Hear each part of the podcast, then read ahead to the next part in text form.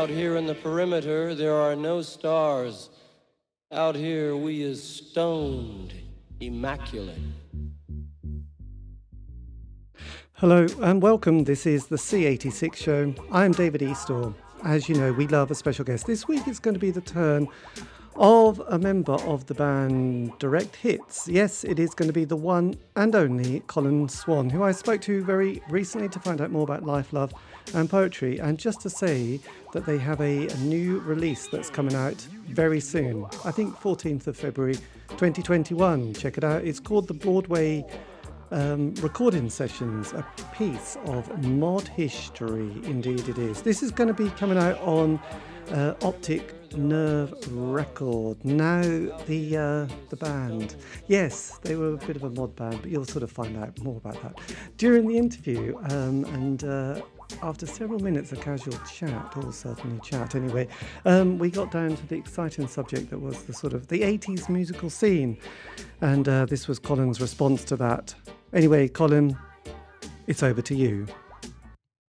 We kind of um, uh, I think the reason that we we were we had a kind of foot in both camps because up until uh, the Whaam Association, when we did the first single, we were out and out, um, you know, a mod band, but it didn't really we didn't really fit into that category that well either because we came from South London for a start, which nobody came from South London then. I mean, now it's it's, it's the place to come from for music, and ever since they put the uh, the Brit School in Croydon, um, you know, lots of people have come from South London, but at that time, um, mainly the bands were North London, East London, and you know, that's why we um, we were kind of on the fringes of it a little bit. Yeah. And I suppose really starting didn't get a record out till '82, by which time the mod revival was kind of on its second phase, which is more sort of underground. Yeah, I suppose. Did you? That stage, you know. So did you have that? Yes, because look, I'm I'm sort of you know I was born '64. My my you know I'm now in my mid fifties, and um, you know my formative years were that kind of early seventies, I suppose, more than anything. I mean, what was your Yeah. kind of moment where you know music started to become the obsession in life that you started thinking, Well, oh, I kind of, um, I kind of had a. I was always a massive Beatles fan. Ten years too late, really. I think when I was at school, it was all um, uh, T Rex, Slade, and then were, it was unfashionable then to like the Beatles, you know. But um, I kind of, um, I kind of championed them a bit with my schoolmates and stuff. And then the guitarist, Gino, he um, he was um, uh, we was at school. We never really knew each other much, but he was a massive T Rex fan. And then David Bowie, and I think that Starman thing, you know, when it was on top of the pops, everybody kind of converted to that. So that's where we kind of at school we kind of met up with that. So um, I started thinking about having a band then, you know, do, being in a band even then. So uh, kind of kept it going really, and then we started this. Um, we got into the power pop thing, and then we had this band, The Exits. And we had two other, we had a keyboard player and a drummer, um, and Gino and myself, and we we made one record for Lightning, which uh, the Fashion Plague, which is quite sought after now. yes, And then um, that didn't go anywhere much, and then we did that uh, album that never got released. I think is that the one you do you know that one? this is Exits one. I can't I don't know actually I can't remember. God, my memory. Red, it all Cherry Red. Oh, right. the legendary Lost Exits album.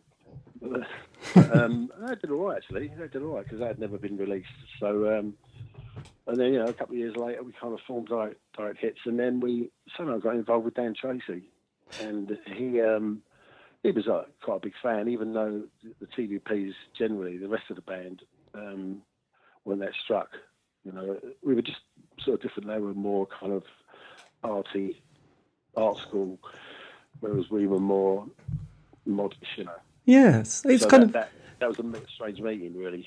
It was a very strange meeting because I did an interview with a guy Yeah. who was in his um well that was there was two bands I've done. There was the the 1000 violins who came from Sheffield and stayed with Dan and then there was another band Oh called yeah, yeah.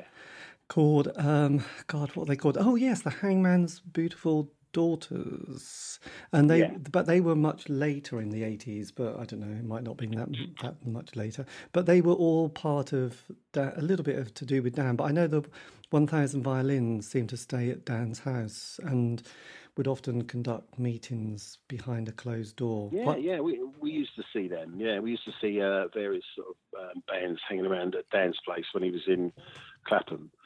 We had the Pointers Court flat where he kind of run the Whaam Empire from, and uh, we would go around there, Gino and myself, and we would listen to. He would he would play his various stuff. You know, he had piles of cassettes that um, singers and bands had sent him. But um, I think because we we were more keen on writing songs, um, we were sort of uh, that's how we got involved with Dan really because he he was involved with um, Clive Solomon at Twist and Shout, who then went on to virtually invent the psychedelic revival. So we got involved through him, and um, and that was when Dan offered us uh, a single deal. So we did that, and then yeah, we did used to go round there quite a lot, and um, we used to help him paint his covers, his album covers, and then we would go around Ed Ball's house and do the same thing um, with his uh, sort of handmade kind of record label. Yeah, it was great at that time. You know, at the time it just seemed like a label going nowhere because it never had any finances. Yes. But um, now, looking back on it, of course, you know, all that stuff is is considered. Uh, it was pretty much do it yourself. And then we had a, a fan we had a fan club formed, and then um, we had a girl who ran it, and then we did direct hits monthly, and, and that ran for six years. So that was uh, yeah, it was quite a big thing for us because obviously that was the only form of communication between us and fans. Yeah. But the minute Dan came along, it, everything improved really because Fantastic. um, that's how we got involved in the touring, you know, through the Whaam connection. yeah. we Well, that's did a lot better than uh, up and down, you know, the UK. right. Because So, yeah, it was good. so at that stage, had Dan also got past members like Joe? Was it Joe Foster and Ed Ball as well? Was, were they all part of that scene that you were talking about? Yeah, yeah, they were. Yeah, I mean, the biggest thing, the nearest thing I got to it really was we um, we went to uh, Clive Solomon's offices at Twist and Shout one day, and he was playing this Mood Six um, stuff.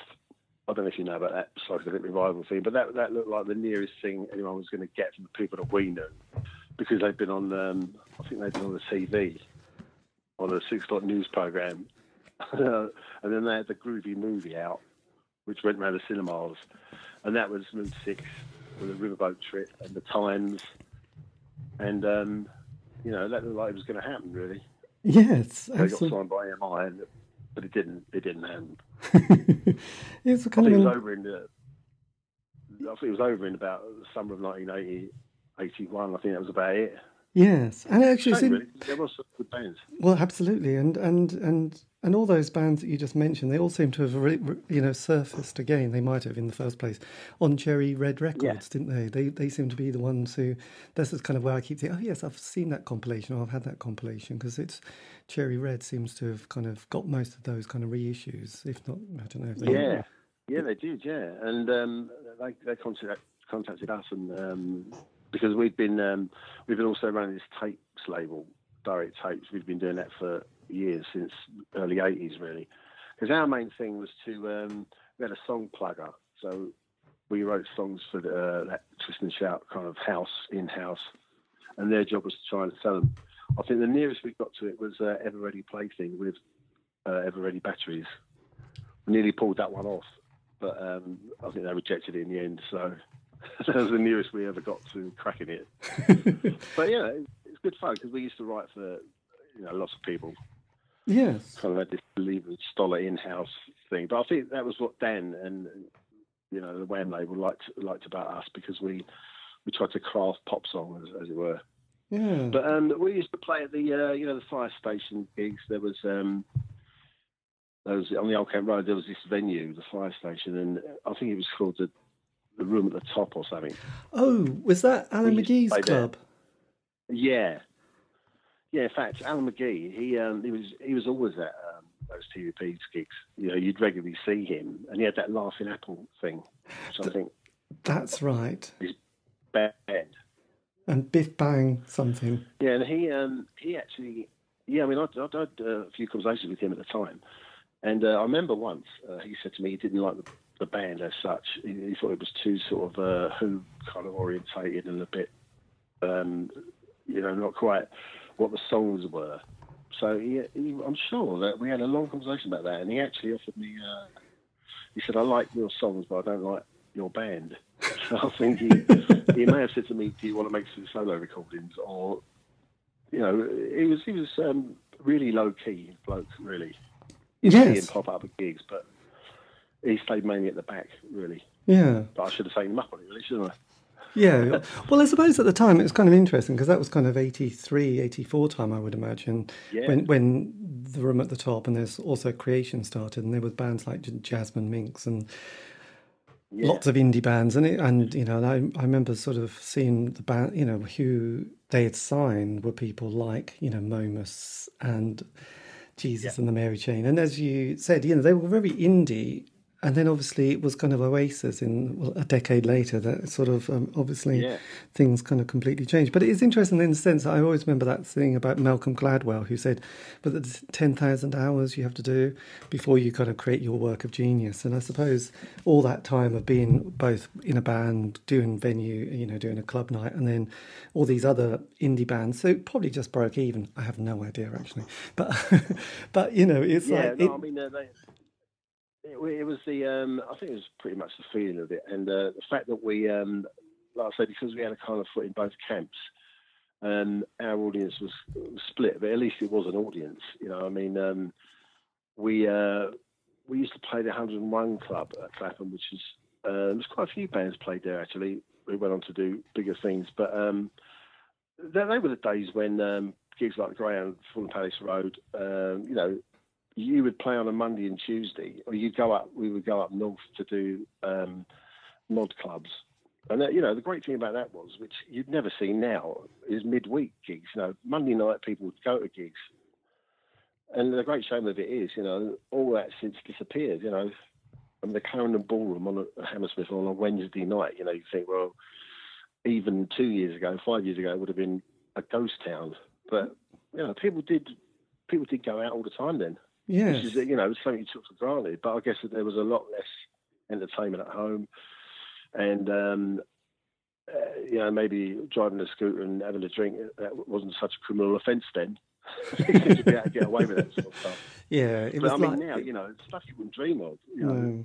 I'm, It's uh, yes I remember shame that's gone. I remember having a 50cc Yamaha moped, and you just think, as long as you don't have, you know, three pints is okay, four Yeah. pints is a bit silly, but you know, you didn't, you didn't really, you know, by five pints, you think, oh well, it doesn't matter. I've only got to go five miles home. You know, the the worst I could, it. Yeah. the worst I could do is kill myself, but I won't hurt anybody else on my 50cc moped. Yeah, you know. yeah. I mean, um, yeah. I even think that maybe the maybe the police would clip you around the ear. Then I don't know. yeah. I don't know. but there was, you know, it would be late But I at mean, night.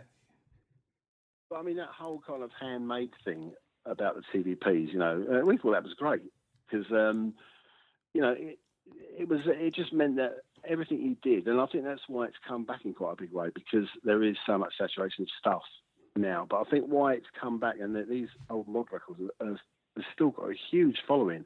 It's obviously now mainly nostalgia. But um, I didn't even realise that we we had um, we'd made you know, a fair impact on a small movement of people. Because obviously, with no communication like we've got now, I had no idea that we'd uh, we'd sold records in obscure places, or um, there were so many people who come and see us. You know, um, because you i we had a van that was pretty beat up, and you know, you'd make it up to Rotherham or wherever you were playing on a Tuesday, and you would do the gig, and there was very little time to get there, not even talk to the support band or whatever and then you'd go back back home straight away because you're going to work the next day. So it, we missed all that talking to people, um, which now since you know we, we've had um, so many. You know, it's it's a bigger market now, Yeah, well, I think bigger. Well, it's going to be interesting because there's quite a few things I've learned from doing this show. Is that with most bands now have a fi- you know I found have a five year narrative quite to the day. You know they get together, they have that honeymoon period. In those days, Yeah. which we're talking, you know, there would be like a potential John Peel play. That would mean, well, hey, that's brilliant. And then a John Peel session, the first album. So so far so good. But also, as you said, every city and every town had a little club night, didn't they? An indie club night. Yeah. And and you know, mostly these were on a Monday, Tuesday, Wednesday, you know, because that's when nobody else wanted the venue. So they go, Yeah, you can put an indie night on. But, you know, because Yeah. it got, you know, possibly in the NME, which had a circulation of hundred thousand and same with Melody Maker Sounds and a John Peel play, you would probably get 150 slightly, you know, kids Yeah. like myself who would just turn up for two pound fifty to see three Exactly, bands. yeah. So you kind of, you mean, know, what- it was quite an organic process, which, you know, and then you had the fanzines and then all that. But, you know, I know that sounds a bit rose tinted sunglasses, but actually that was what happened, wasn't it? Yeah, it was. And um, the other thing was that some of the kids who promoted these gigs, I mean, there was the odd occasion where we go, you know, what seemed miles to us. I mean, anywhere past the Watford Gap to us was, you know, the and beyond. I mean, I, know, the funny thing is, I live pretty far north now, just on the, um, you know, the borders with Scotland. But I, I had no, I mean, like most Londoners, really, I suppose they have a lot less knowledge of anywhere. I mean, most people think that, you know, Manchester and Liverpool, it ends there, but to me, that's south now. but you know, going there, I mean, we used to go to these places like uh, like Rotherham, you know, anywhere in South Yorkshire. We would go up to do those gigs, and they just seem to take weeks to get there. You know, Yes. you, we only had a van that did possibly forty miles an hour, but um, but the amount of people who who, um, who knew us uh, then, like I say, we, we missed a lot of it because you couldn't, you didn't, there was no time to you had to get back, so there was no time to um, talk to anyone really. Yes. some of the kids who promoted those gigs were maybe 16, 17, and then sometimes you get there and the police would turn up because there's been no proper application, you know, which is tenfold now to what it was then. But, you know, there was no uh, alcohol license, there was nothing done properly. So sometimes you get there and go straight home because that's the way it was. but they had a go, you know, they had a go at it. They, they, they tried to. Um, but I mean, you know, that was the only thing that, that I didn't like so much about being on that mod scene because it was all, all over the place. Apart from the um, scooter runs and stuff, they were great. Sometimes we do those all nighters, Yes. and uh, it was fantastic. It was really like Quadrophenia, you know. It was a real proper scene. There was they had great clubs that played great music. You know, actually, I used to hate going on after that because after they had a really good night, there, there was lots of soul and Motown. And then I used to think when the bands went on, it kind of brought it down a little bit. but it was great to watch that, you know. Those Yes. full, you know.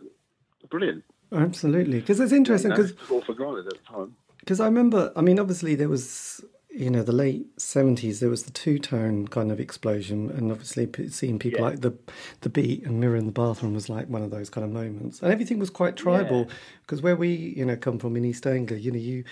You know, there was like status quo with the band that you didn't say anything against because you'd get beaten up. But, and even if you, you didn't want to admit that you liked the beat because you would have also been beaten up for being a mod. So, you know, it was really strange. But then did that, and I remember sort of coming, you know, thinking, oh, the beat are good, but I mustn't like them because they're two tone, and they, for some reason. But Yeah. you know, you secretively Well, I mean, did. uh, I, I would uh, sympathise with you over that because um, my uh, my mum and dad actually ended up, although they, they were born and bred Londoners, they ended up in uh, in Suffolk, living in Suffolk.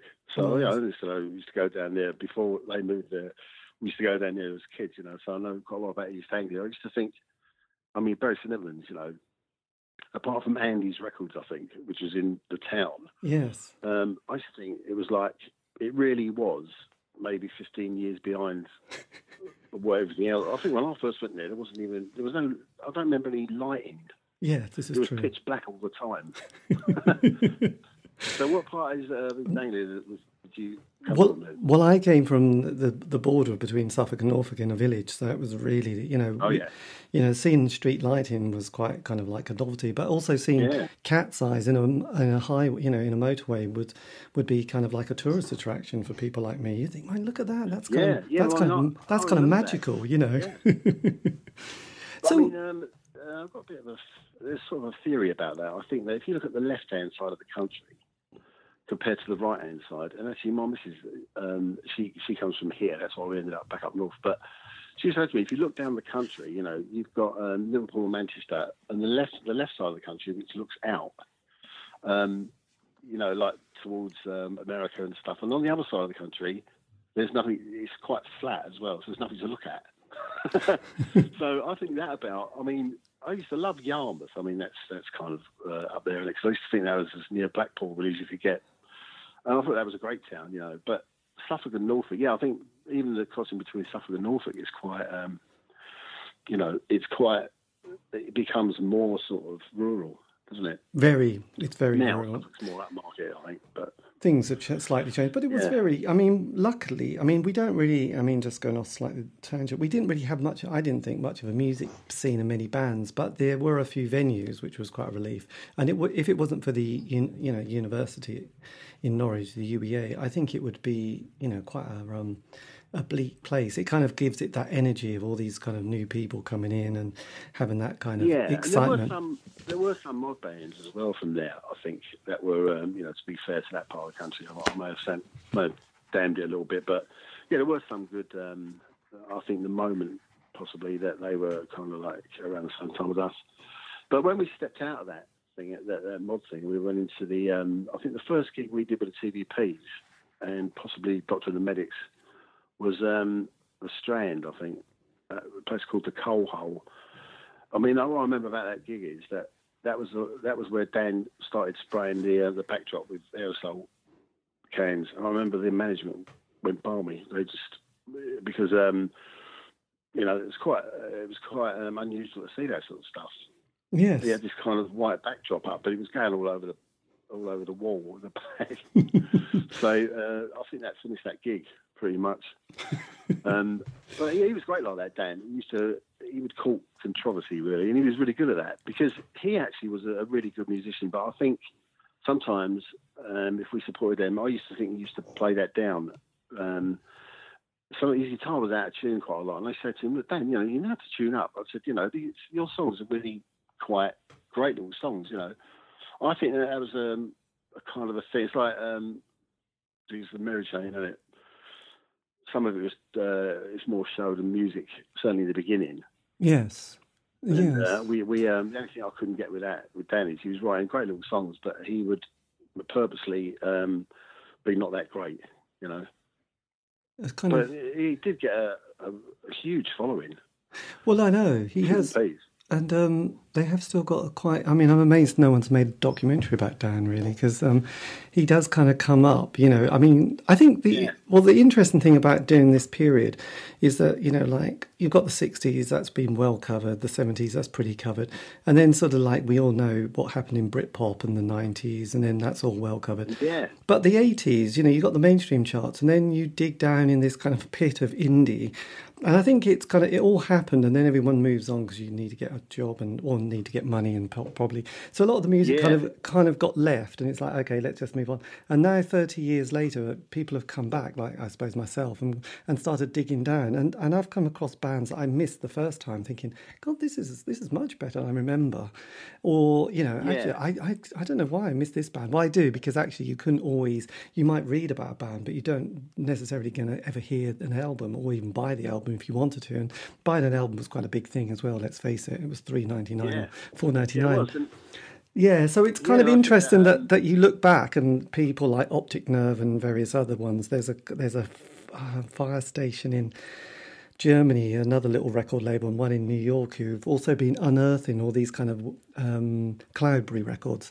That's the other one. I mean, they've been unearthing these bands from the 80s that everyone went, well, we just did a few singles, a few flexi discs, and they're gone, well, you, Yeah. you, you've got 20 songs, we'll put a compilation out. And you're thinking, oh, God, actually, they're really interesting, you know. So it's in, you know. Yeah, that's right. It's led to digging um, everything out from uh, reel to reels, you know, which is why I um, I had this recording for some time, and um, because they were pre um, recordings of the songs that we did later on that first album proper, that they um, they sounded quite good to me because as with any set list, I think when you come to record it, maybe if it's two years old, there's not as much verve and enthusiasm for the songs, maybe. Um, so this this set of recordings is pretty much what we were playing and writing at the time. So you know, it sounds good to me. It sounds um, like we were very keen to put it over. You know, we were deadly serious. And the thing is, there was no, there wasn't any market for it really. there was no market for it as such. It was pretty tough to get at that period. You couldn't get out into the mainstream. You know, it took ten years before Oasis. And funny enough, you know, Alan McGee must have soaked up all that stuff before signing Oasis, or recognising it was time for guitar bands to make it because there wasn't any market for it. Yes. We were pretty much on our own, so we created our own kind of little scene, really. But it was pretty little, Yeah. Well, although was, not as, little as I thought. Yeah, well, it's um, it's got longevity, but interesting because I've sort of realised indie pop. This is my theory. Has got five. You know, it's a real five-year period in the eighties between eighty-three to eighty-seven, which is the years of the Smiths, and then they split up, and then ecstasy came along, and then suddenly that whole movement was about scene, and then Yeah. grunge came along, and it was like, okay. You know, we need grunge, and then Britpop sort of crept up, and I mean, you know, Yeah. that's that's quite simplistic, and there's also shoegazing and stuff. But then, you know, I think it you know then so so Britpop happened. So I think that eighties period there was a real indie scene, but then as with every scene, it kind of does kind of dwindle quite quickly, doesn't it? As well, it doesn't last for very long. And you and your your sound. There was another band called the Dentists, I believe, who were a bit sort of a psychedelic pop sound, weren't they as well? Which I think were from Yeah. from sort of Kent area. Yeah, I mean, there was, um, yeah, there were certain um, things that were slightly, we were slightly linked with, like the prisoners, for example. They were more harder edge than us. It was more R and B, whereas uh, you know we were trying to write pop songs. Really, we were trying to cross into a mainstream by writing pop songs, but we didn't really, um, we didn't really get out of that box. yes, I've got a frog in the throat now. yeah, No, um, we did try, you know, to break with songwriting. We tried to do something that not, not many other bands were doing, um, which was, you know, creating melodies and stuff. But, you know, it's all sadly now uh, confined to the uh, annals of history. Because I'd say it just, yeah, I mean, uh, you know, when the dance culture came along, um, that was it really. I think that kind of drew a line under that period. yeah. And I There was some good records made. You know. There, there was some very good. So with your output, you know, you start. Your first was a cassette, wasn't it? The the early direct hits, which was just, um, yeah. and then Blow Up was the album which came out on Whaam Records. yeah, yeah. I mean, we um, that that that came about eventually because we pushed and pushed, and they did that Modesty Blaise single, which was um, you know that got quite good reviews. So uh, the trouble with Dan and the whole Whaam thing was that they never had any money to really do anything. So after we did Modesty Blaise, we kind of expected that we might go and make an album, you know, as a big thing, and then they didn't have the money to finance it. And we could barely do another single, so that's how we um, we kind of uh, clubbed in and went to a little studio, and uh, that's where we just put all the songs down on tape and then tried to sort of punt it around. But eventually, um, Whaam Records stumped up the money to make our first album. And I mean, um, what did happen? Probably the most momentous occasion there was when we was recording Blow Up. There was these three um, blokes that used to fill in studio time. They kind of lived at the studio, which is in South London and uh, we was always kind of a you know if we didn't one of us didn't turn up they used to use the time and sometimes they would sleep in the studio itself or uh, you know and that was around all the time and we kind of stepped over them and uh, so I said to the engineer I said yeah, I said who are these three blokes anyway? So he said well he said somebody's put a lot of money into them. Anyway I didn't he told me what they did I didn't really like it much. Anyway that was a ha. That they come, yeah, they've been planted by Warners to, um, I don't know, just go to the studio and uh, they kind of gave them a little bit of money, I think, and they sort of imported them. And then years later, there's the very band that we was stepping over in the studio, sleeping on the floor, and you used to move them out of the way, you know, because it was a bit of a pain, really. so there you go. it was obviously, uh, you know, going to do something with them. Yes, well, that's that, that, that, that that's kind of Humble beginnings, isn't it? that was very humble beginnings, and uh, I mean, were you Yeah. kind of you know after you did blow up? I mean, did it sell at all, or was it? Did, because at the time you had said, you never really knew. pardon? you never really knew what happened to it. yeah, because um, they they um, there was no communication, so you you know you would get a statement from them. You didn't really know how many they pressed. You didn't really have a lot of knowledge of that. I mean, we signed a deal with um, Whaam, a songwriting that we had before that. And Gino and myself, we, we signed with Twist and Shout Music uh, some years before that. and our job was uh, to write songs for people. But I mean, uh, you know, we never really used to get much in the way of statements and stuff. Um, there was no real deals. No. Um, we signed these contracts and there wasn't anything in it, you know. Uh, we had no idea what we were signing for. I mean, my, my, one, one regret is that we we don't own the recordings. If we had had enough money to stump out by the time, um, it would have been great, but we didn't. Yes. This is bad, isn't it? Quite a lot of coughing in between. There was well, no, that's fine. But, um, that's um, as long as you haven't got COVID. Yeah. Um, No, no, I know. So it's just a cough. Yeah, and luckily we're not in the same room. But I mean, because I don't under, really understand that, you know, the whole publishing ownership thing. So when you signed for Whaam, you give them the master tapes and they do the business, and then you just hope that one day you you see a royalty check, but you don't really have anything else. No, no. At that time, um, it was even worse actually, because had we have, um, I think what happened was Dan years later got into um, some problem. I mean, I know he had this drug problem, but um, when we knew him, he was terrified of drugs. I mean, I don't even know how that came about. Um, because we used to play at Dingwalls with the TVPs, and um, Dan was pretty much anti all that stuff. But um, eventually, I think he ended up selling the uh, the master tapes um, very cheaply, uh, possibly at Twist and Shout. I don't really know, but um, that's my only regret because um, Twist and Shout or Fire Records have never been. They've never really done anything with the tapes, so you know they were pretty much sitting there on. Uh, um, you know, reel to reels, or I think the I think the second album we did, House of Secrets, was the first one that was done on videotape, which obviously made it a digital recording. Because up, up till then it was all um, reel to reels and splicing stuff together, you know. Yes, It took ages to do that.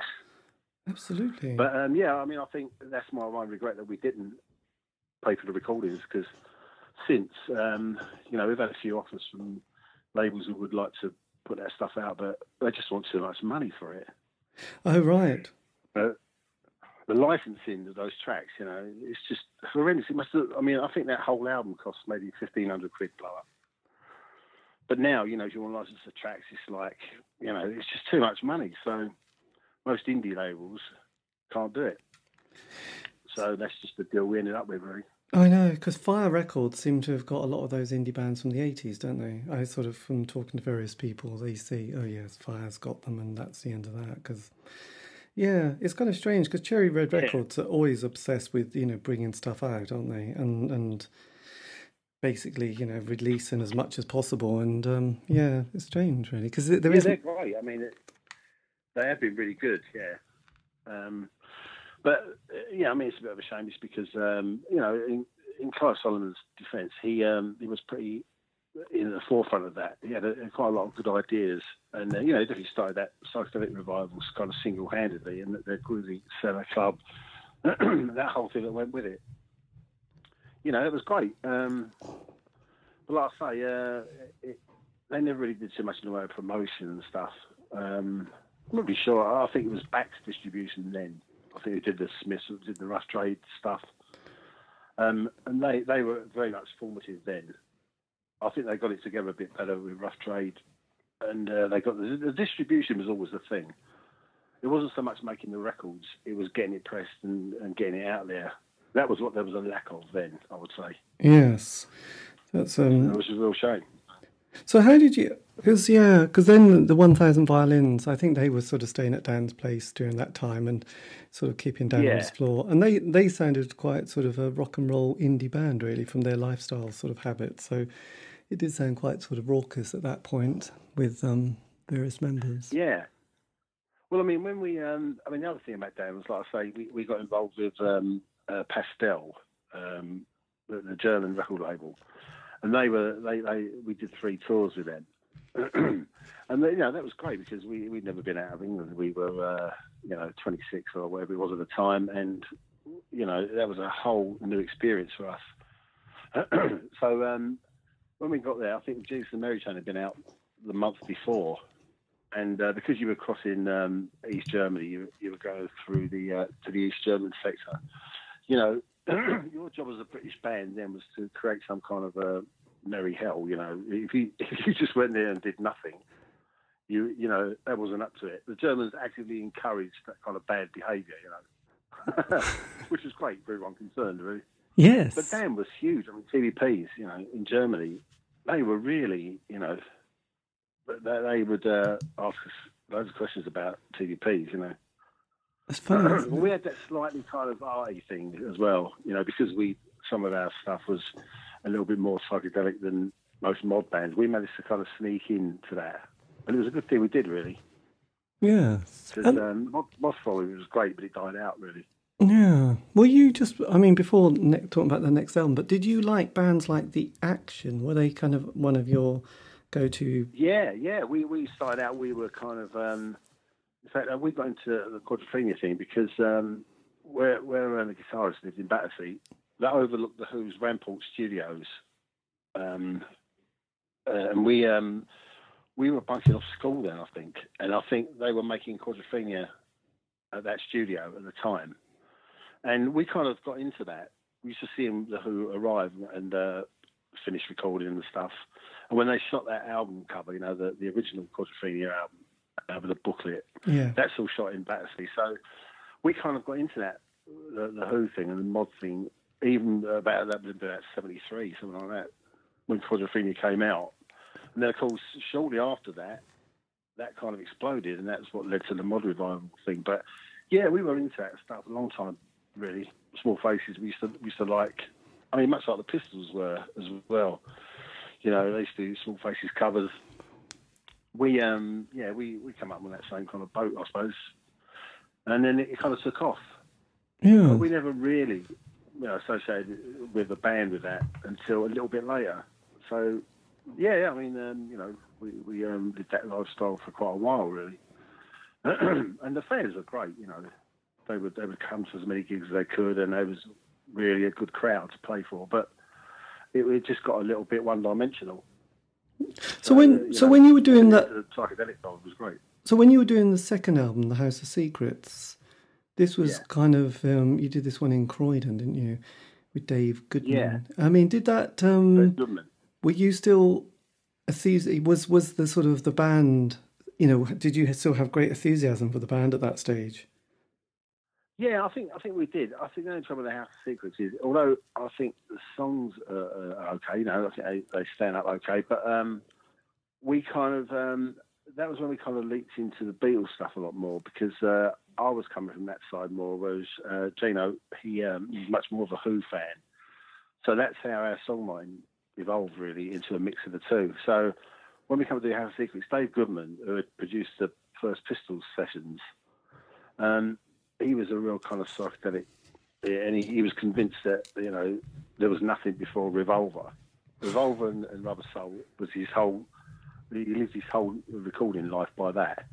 so, you know, we started making that, and then eventually we we just morphed so much into that. We were, you know, he's going, oh, you know, this is going to be great, you know, because these songs are, you know, they're pretty much what the Beatles could have written, and and then we started to. Um, I think there's too much uh, revolver on that record. I think it just got some of our ideas got a little bit overtaken. But um, I think it's okay. You know, I think um, like any underfunded, underproduced record, probably really from that period, I think it stands up. Yes. Yeah, I think it's okay. Yes. But yeah, I mean, we had a we had a fan base enough to sell enough records to do it. Yeah. But it was kind of on the wane by then, I would say. Well, yeah. I mean, I th- by it's kind of I kind of remember that period kind of quite well because I suppose by then, you know, as a fan, you know, you you've been obsessed, and and then sort of bands like, that you loved start splitting up, and then you start having to get other things together in your life, and and sort of music still means a huge amount, but you know, you realise that that you have a certain stamina for these kind of things. I suppose we were sort of yeah, definitely. Yeah. You, you, kind of get, you know. I suppose I started getting kind of excited with some of the dance stuff and that Italian house stuff, but then there was grunge that started. Yeah, to as you naturally, as you naturally would. Yeah, yeah. I think we were so um, uh, we, we, were so orientated into that '60s stuff, you know. That um, yeah, that time had passed really. We, um, You know, it was, it was I mean, you know, like anything looking back. Um, yeah, I don't think it was a lot, probably a lot more, a lot bigger than what we thought at the time. Because it didn't, um, we couldn't get fan mail or we, you know, we didn't get a lot of feedback.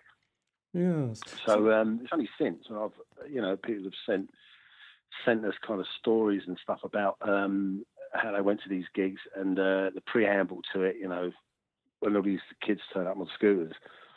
You know, that was great. You know, I found out that they, you know, they were pretty big fans. They knew all the stuff. You know, that's the other thing. You know, I didn't realise that. Uh, you know, so many people knew your songs. You know, and that was that was really good because I felt that you know we achieved a little bit of something.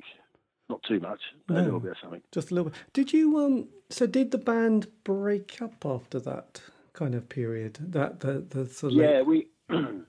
yeah, I think uh, they did that Mod Aid day, and I think we the first one was really good. Uh, I think we did a second one, which wasn't so good. I think that was at Wimbledon Town Hall.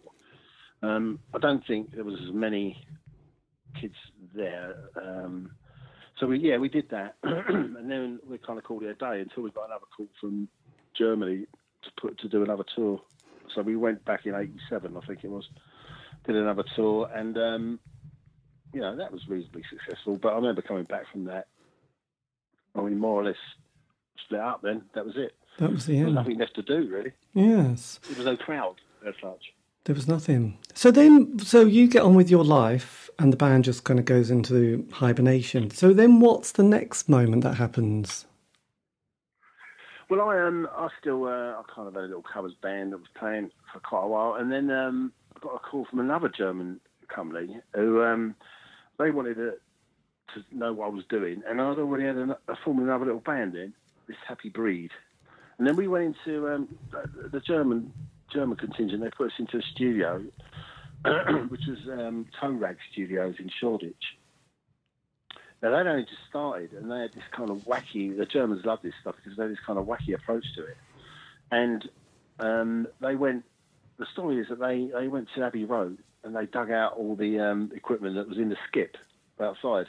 This was when EMI went digital, so they threw all those things that look like washing machines, you know, with the big control knobs, um, and the uh, reverb chambers, you know, which were like gold, like solid gold, you know, particularly to uh, the German contingent who know who knew all about Studio Two, Abbey Road, you know.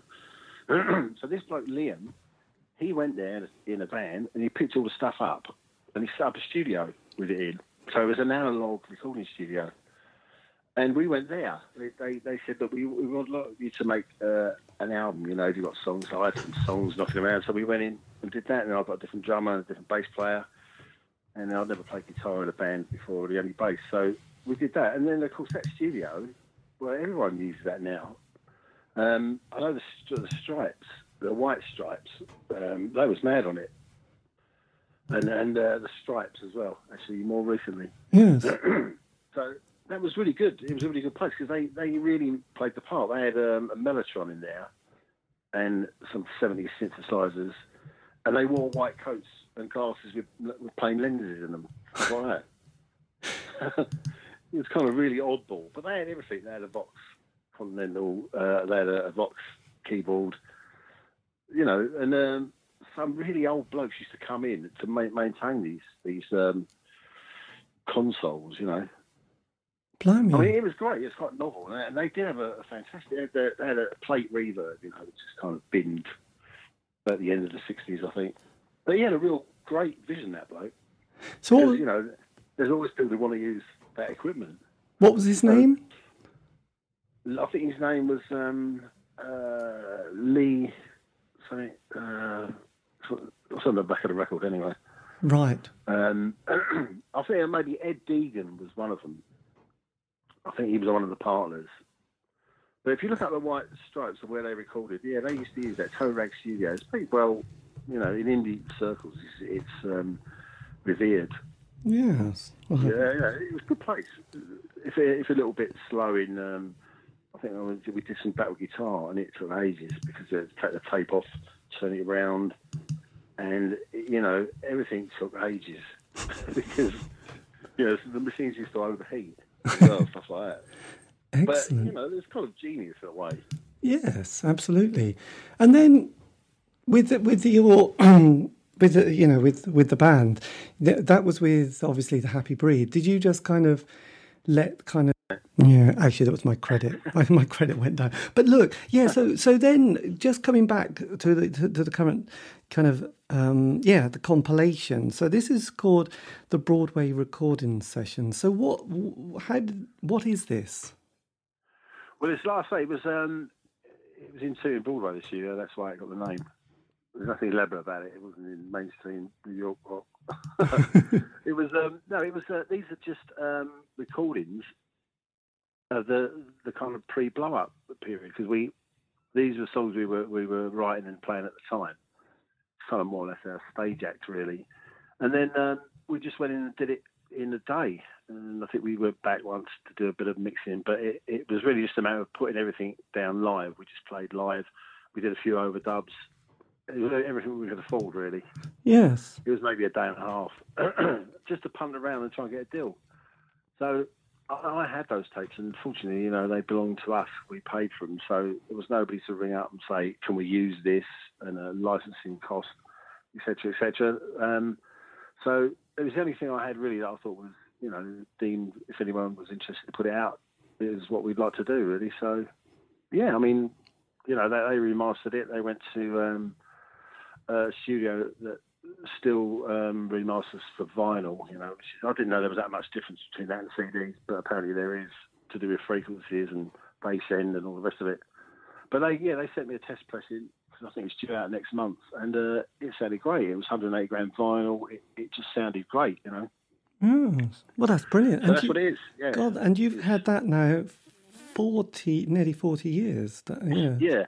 It's been gathering dust uh, on my top shelf here in the studio, little studio I've got. So I um, I've dusted it off and uh, managed to. Uh, I've still got a, a quarter inch tape machine. You know, like I suppose anyone from that period. I started this little reel to reel, and um, yeah, it sounded okay. You know, there, there was nothing wrong with the recording, so um, I sent it to them, and they they did the rest. But they, have been great. I mean, they did the VIPs as well.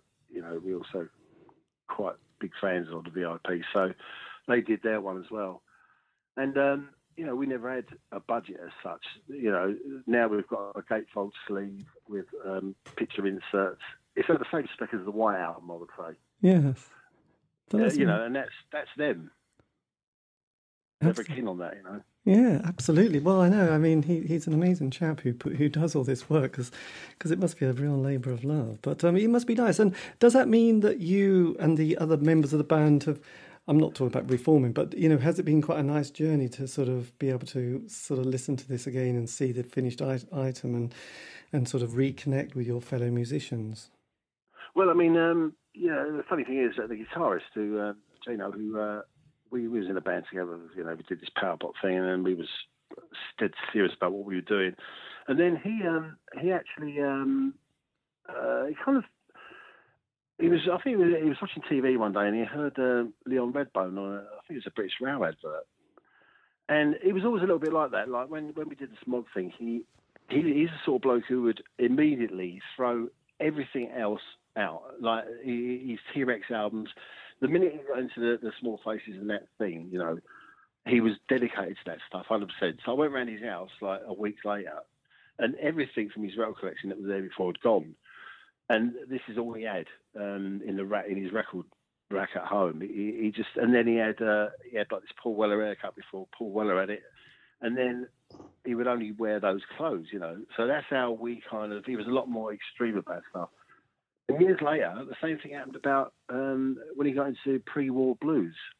He just didn't play uh, electric guitar anymore. Um, he, started uh, he started doing gigs solo, um, and he, he, had the gear, he had the spats, he had a, uh, the trilby, everything, the braces, you know, everything was authentic like that. And that's how he always was. He was always like that. uh, you know, he never done it properly. In fact, he's the only person I know, I think, who never wore any other type of jeans other than 501s. I think even to this day, he's never put on another pair of jeans. It's pretty rare, really, isn't it? God, that is weird. yes, he's very extreme. Yeah. yeah. So, so, that's how he is, and uh, he he kind of turned onto that music, And you know, as a lot of people find out, a lot of people, a lot of bands in the '60s, they kind of went back to this purist music. So you know, like he, he's only got he bought he's got about maybe 25 collection of parlor guitars. So he only plays, you know, and then in the early 2000s, we got um, a call to play that International Pop Overthrow Festival at the Cavern. So me being a massive Beatles fan, I thought, you know, we've got to do this. And I called him and I said, look, you know, do you want to do this? But he actually told me that he could no longer play that kind of guitar.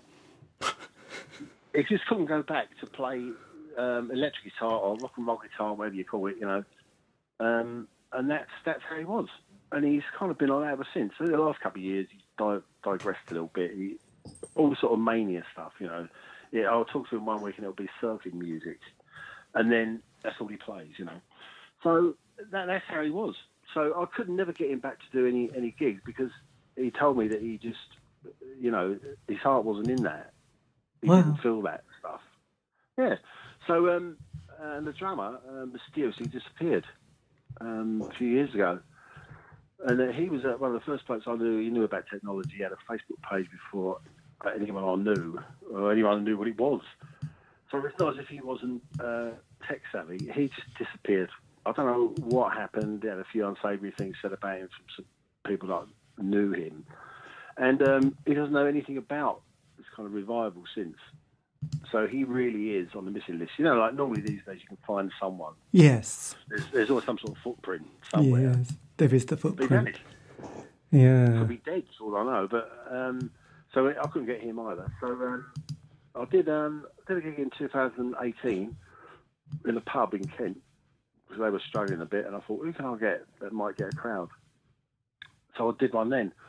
I got my um, son to play guitar because he'd grown up with it, so he knew all uh, knew the directed stuff inside out. So got another drummer, Happy Breed drummer, and then um, got Andy from Mood Six to play bass. So we did a gig there actually, Blimey. three years back. God damn, god damn. Well, look, actually, I'm going to have to go in a bit because I've got someone at three, um, four. But just last question then. I mean, if you could have said something, I, this is one of those boring questions. I used to like this question. Now I'm getting a bit tea, bored of it myself, but I always ask it just in case. Um, we once you've done something for long enough, you just think, oh, I should keep. If you could have said something to an 18 year old self with all the kind of wisdom that you've had or experience at least, you know, well, yeah, experience kind of often equates to some sort of wisdom. What would you what what would you have said to that person? Well, um, what I would have said is not really applicable anymore because it doesn't happen like that. But I would say, um, make sure you own you, you own your own recordings. Yes, I think Because anyone through the years who has done that has been successful. You know, uh, even the Dave Clark Five. Oh my you know, god! well, he's been really successful. Anyone, yes. yeah, anyone keeps their own recordings.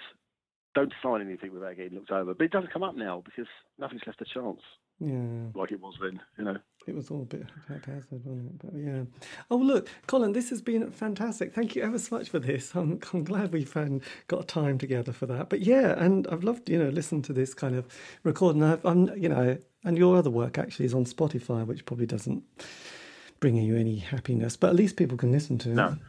no, I mean it's out there. You know, can't do anything about it. But no, it's been good. It's been great. Yes. Well, look, look, I'm better guru. But look, thank you ever so much. And and if you want, I can always send you the this link um, for the, the interview, and then you can always use it on that uh, website you've got Yeah. if you want. I don't know. Sometime. Yeah. it's cool. Okay. Right. But look, thanks a lot. Have a lovely day, and hopefully this year we'll sail through it, and we'll all be happy at the end of it. Who knows? It's Yeah, true. that's so. Yeah. Yeah. Fingers crossed. At least right. take care. See you later. Bye. Cheers, mate. Bye. Bye. There you go. How to end an interview with great panache. Anyway, that was it. Hopefully, you're still listening. If you are, well done. If you're not, well then, whatever.